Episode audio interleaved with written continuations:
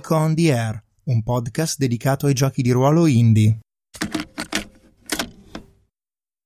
Ecco, una piccola nota. Allora, uno dei momenti critici dello sviluppo del gioco è stata proprio l'uscita del 2009, nel senso che per varie peripezie è andata in stampa eh, una versione che non ha visto il passaggio dell'editor, per cui ci sono dei pezzi che obiettivamente sono ostici da leggere perché io tanto quanto sono logorroico sono gra- graficorroico per cui esistono diciamo due versioni una, una, un po' più facile da seguire che è la seconda edizione e una obiettivamente un po' con passaggi un po' ostici. Però insomma il gioco è comunque funzionale diciamo così. Fidatevi di quello che c'è scritto anche se vi sembra strano perché comunque è volutamente siccome doveva rappresentare un gioco steampunk è volutamente un orologio che gira quando tutti gli ingranaggi girano nel modo in cui sono stati progettati. Ok, io ce l'ho e devo ancora leggerlo e giocarlo, anche se ho il giocatore che mi starebbe dietro. Sì? Che sarebbe Luca Cecchinelli. Ah, guarda, Luca, perché allora c'è anche la possibilità, ma adesso devo trovare il tempo, che esca una versione 3, insomma, anzi una, una vera versione 2. E Luca ha l'unica copia al mondo sulla cui seconda di copertina ci sono gli appunti di come deve variare il sistema per creare la, la versione 3. Per cui lui ha la copia più aggiornata del gioco. Si potrebbe fare quasi un lavoro filologico per... È vero, ho dis- io ho disseminato appunti e, e, e, consigli di, e consigli di gioco più o meno per quasi tutto il nord Italia.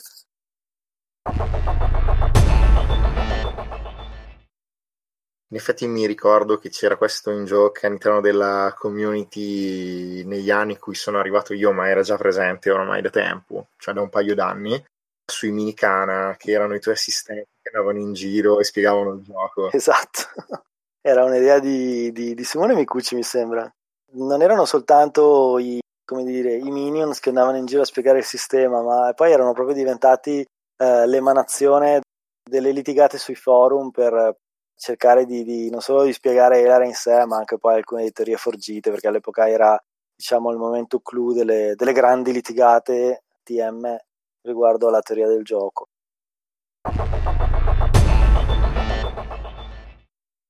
C'è anche da dire, il gioco è stato scritto nel 2009, cioè è uscito nel 2009, scritto dal 2007 al 2009.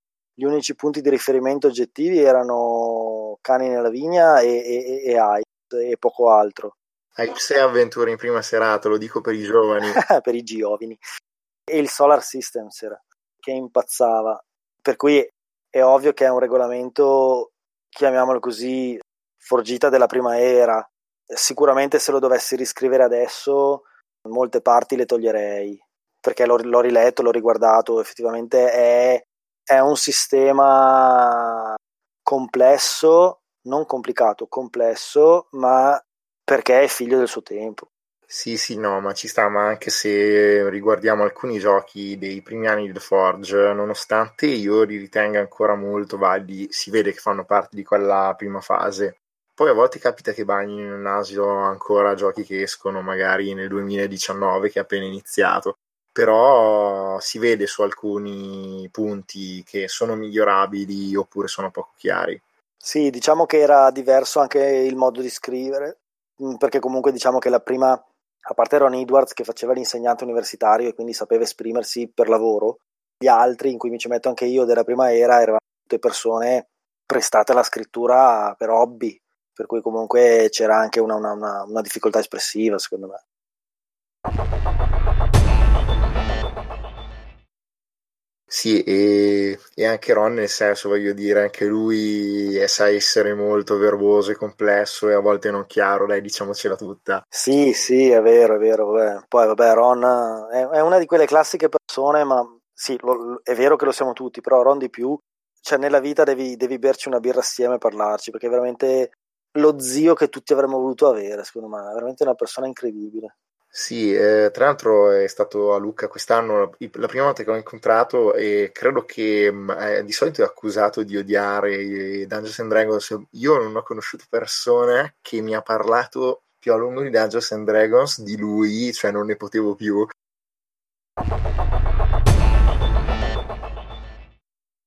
Ma pensa, pensa che lui, allora io, una delle, delle, grandi litigate che io facevo, perché io sono l'unica persona che riusciva a litigare con gli antiforgiti e con i forgiti insieme, non perché questa mia capacità di ergermi. Io, se avessi un ruolo all'interno della geografia del mondo, sarei la muraglia cinese, no? Cioè sono quel, quel muro in mezzo che divide sia uno che l'altro. Vabbè.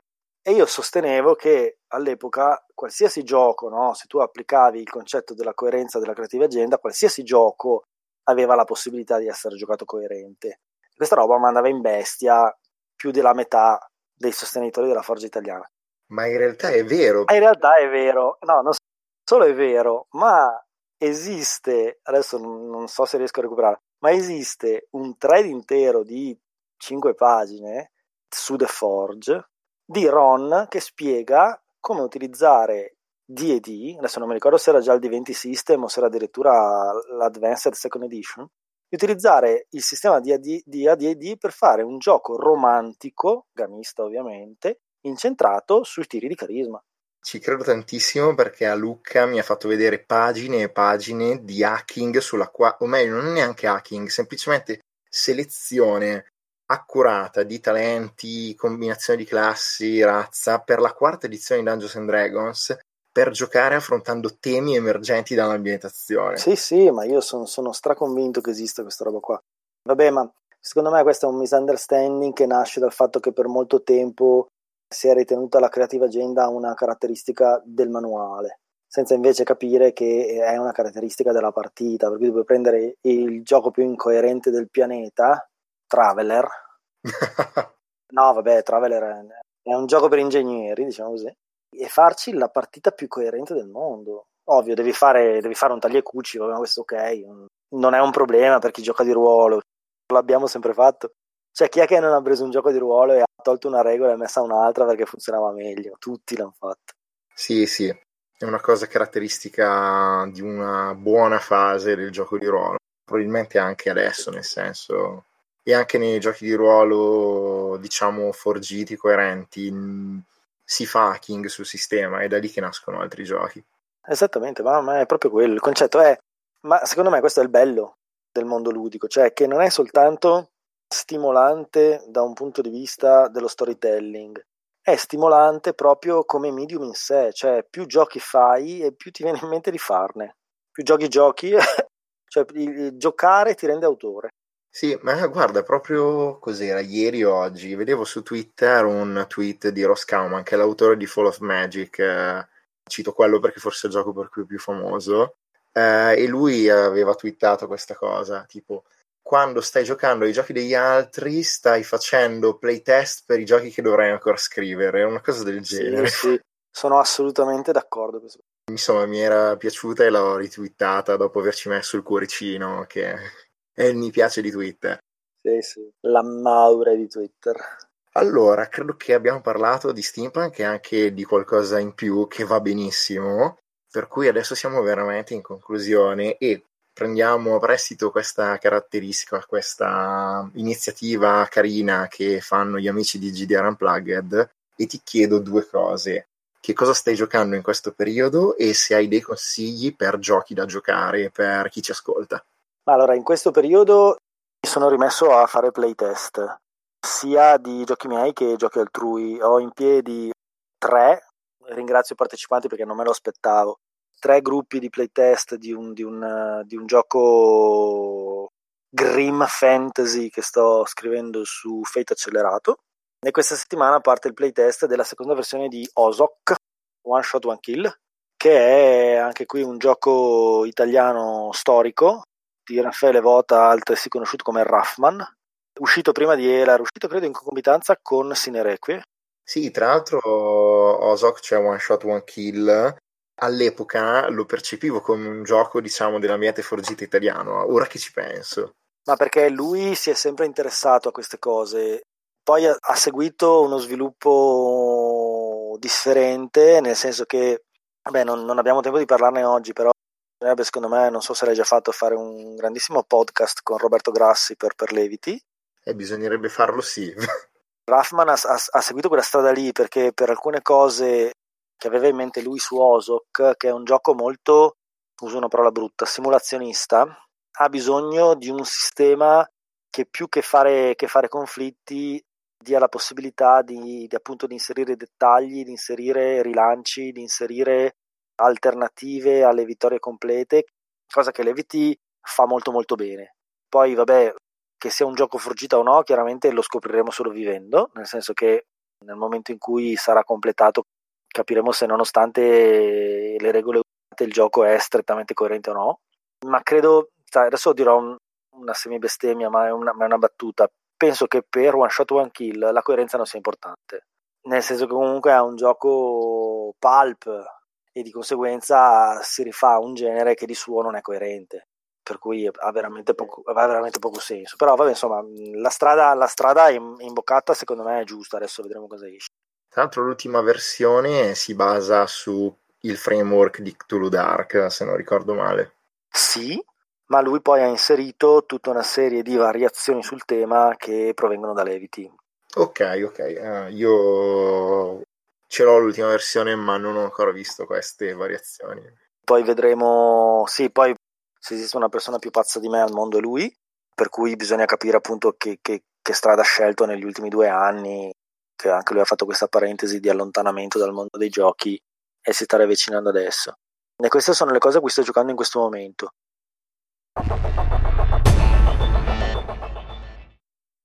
Suggerimenti, allora ne ho, ne ho sostanzialmente due. Il primo è un suggerimento che do anche a me stesso, che è giocare il prima possibile a Lovecraft-esque giocate a Lovecraft-esque, ragazzi.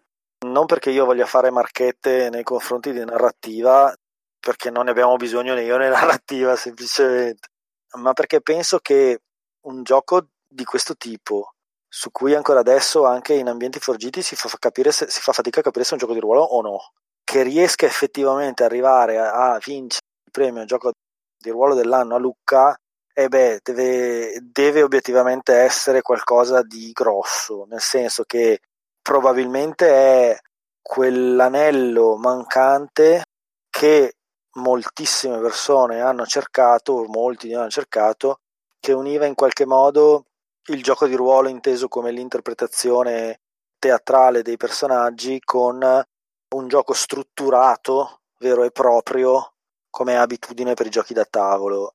Io mi rendo conto che questa descrizione può far scappare gente dal gioco, ma eh, invece io rimango convinto che eh, sistemi molto strutturati e anche molto chiusi in realtà favoriscano il gioco interpretativo, perché meno devi pensare alle regole e più sei libero di pensare a tutto il resto.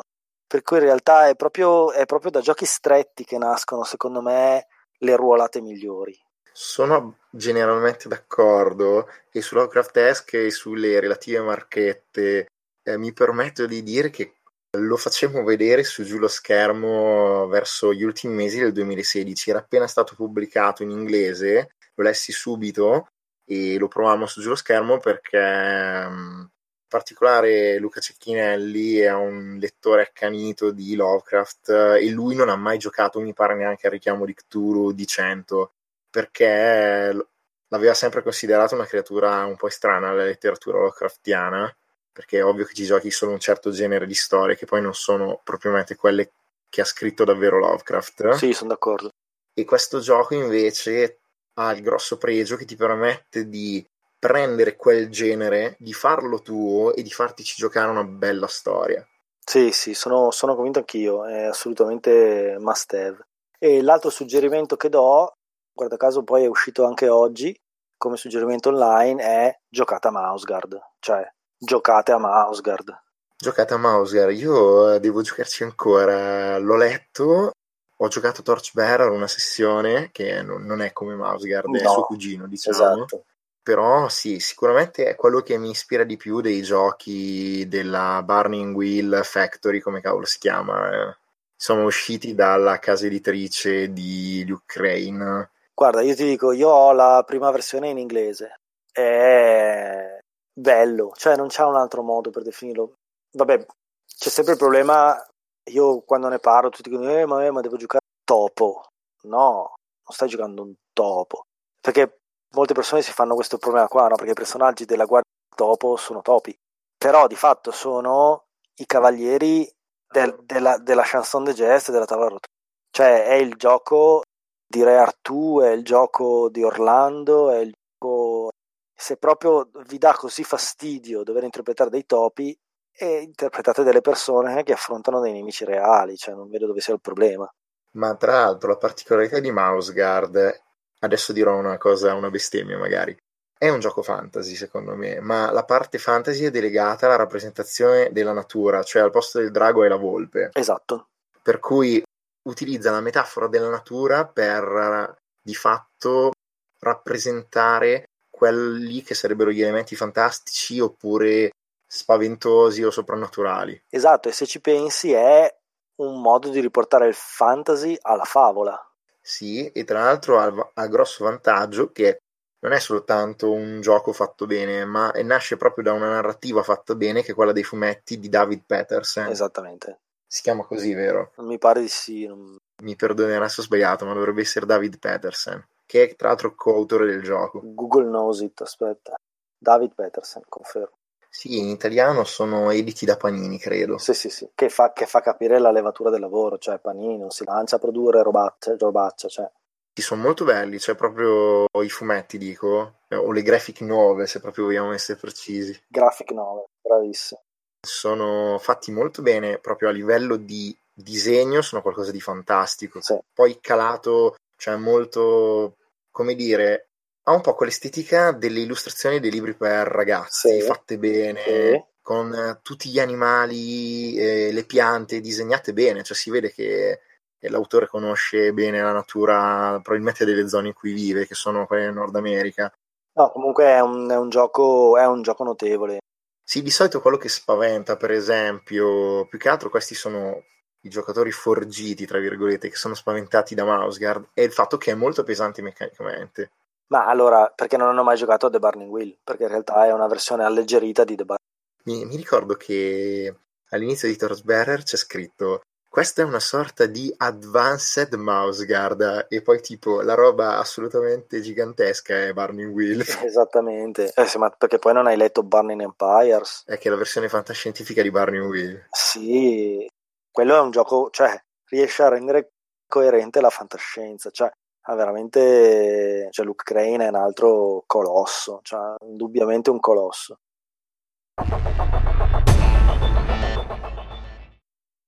ci tengo a ricordare che l'Ucraina è un altro animale di- venuto fuori dall'ambiente di Forge Sì, però per esempio io lo identifico come il primo autore post Forgita, cioè lui è riuscito a essere post Forgita anche mentre ancora partecipava a The Forge. Sì, cioè l'Ucraina attualmente dovrebbe essere direttore della sezione games di Kickstarter Pensa, di cosa stiamo parlando?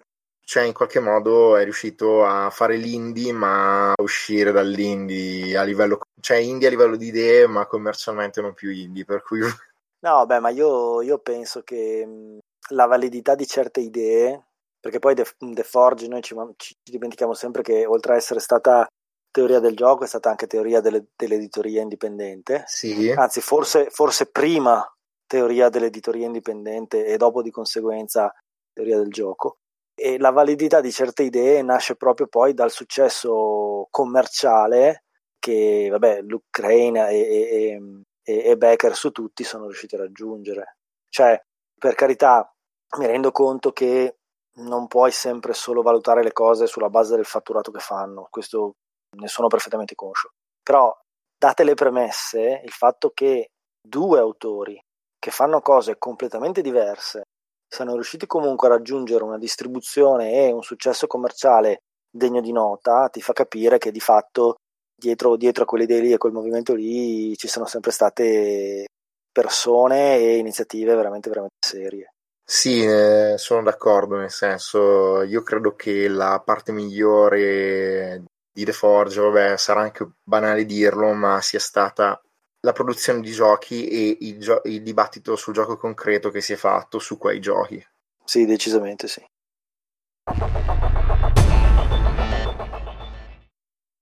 Ok, credo che siamo arrivati alla fine. Fantastico, mi sono divertito, lo faremo ancora. Sì, ma non diciamolo a Ruger perché sennò si Ah, incazza. va bene, ok. Mi piacerebbe fare un podcast anche con Ruger presente, perché lui è una persona, una, una delle poche in realtà, vabbè, persone che io invidio, ma pos- perché lui è riuscito di queste cose a farne una carriera da ricercatore universitario.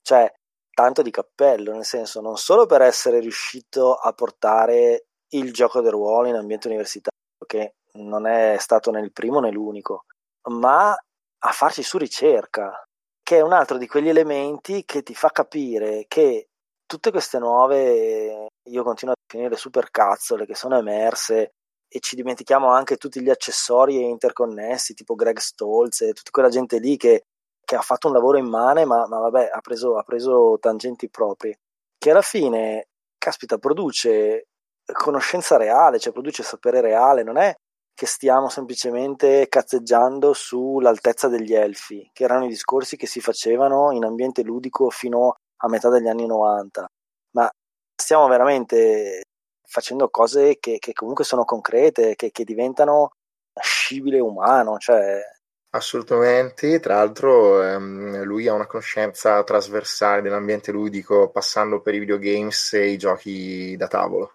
E l'ARP, tra l'altro, i giochi di ruolo dal vivo. Sì, che sono una cosa che io conosco molto, molto di lato, poco.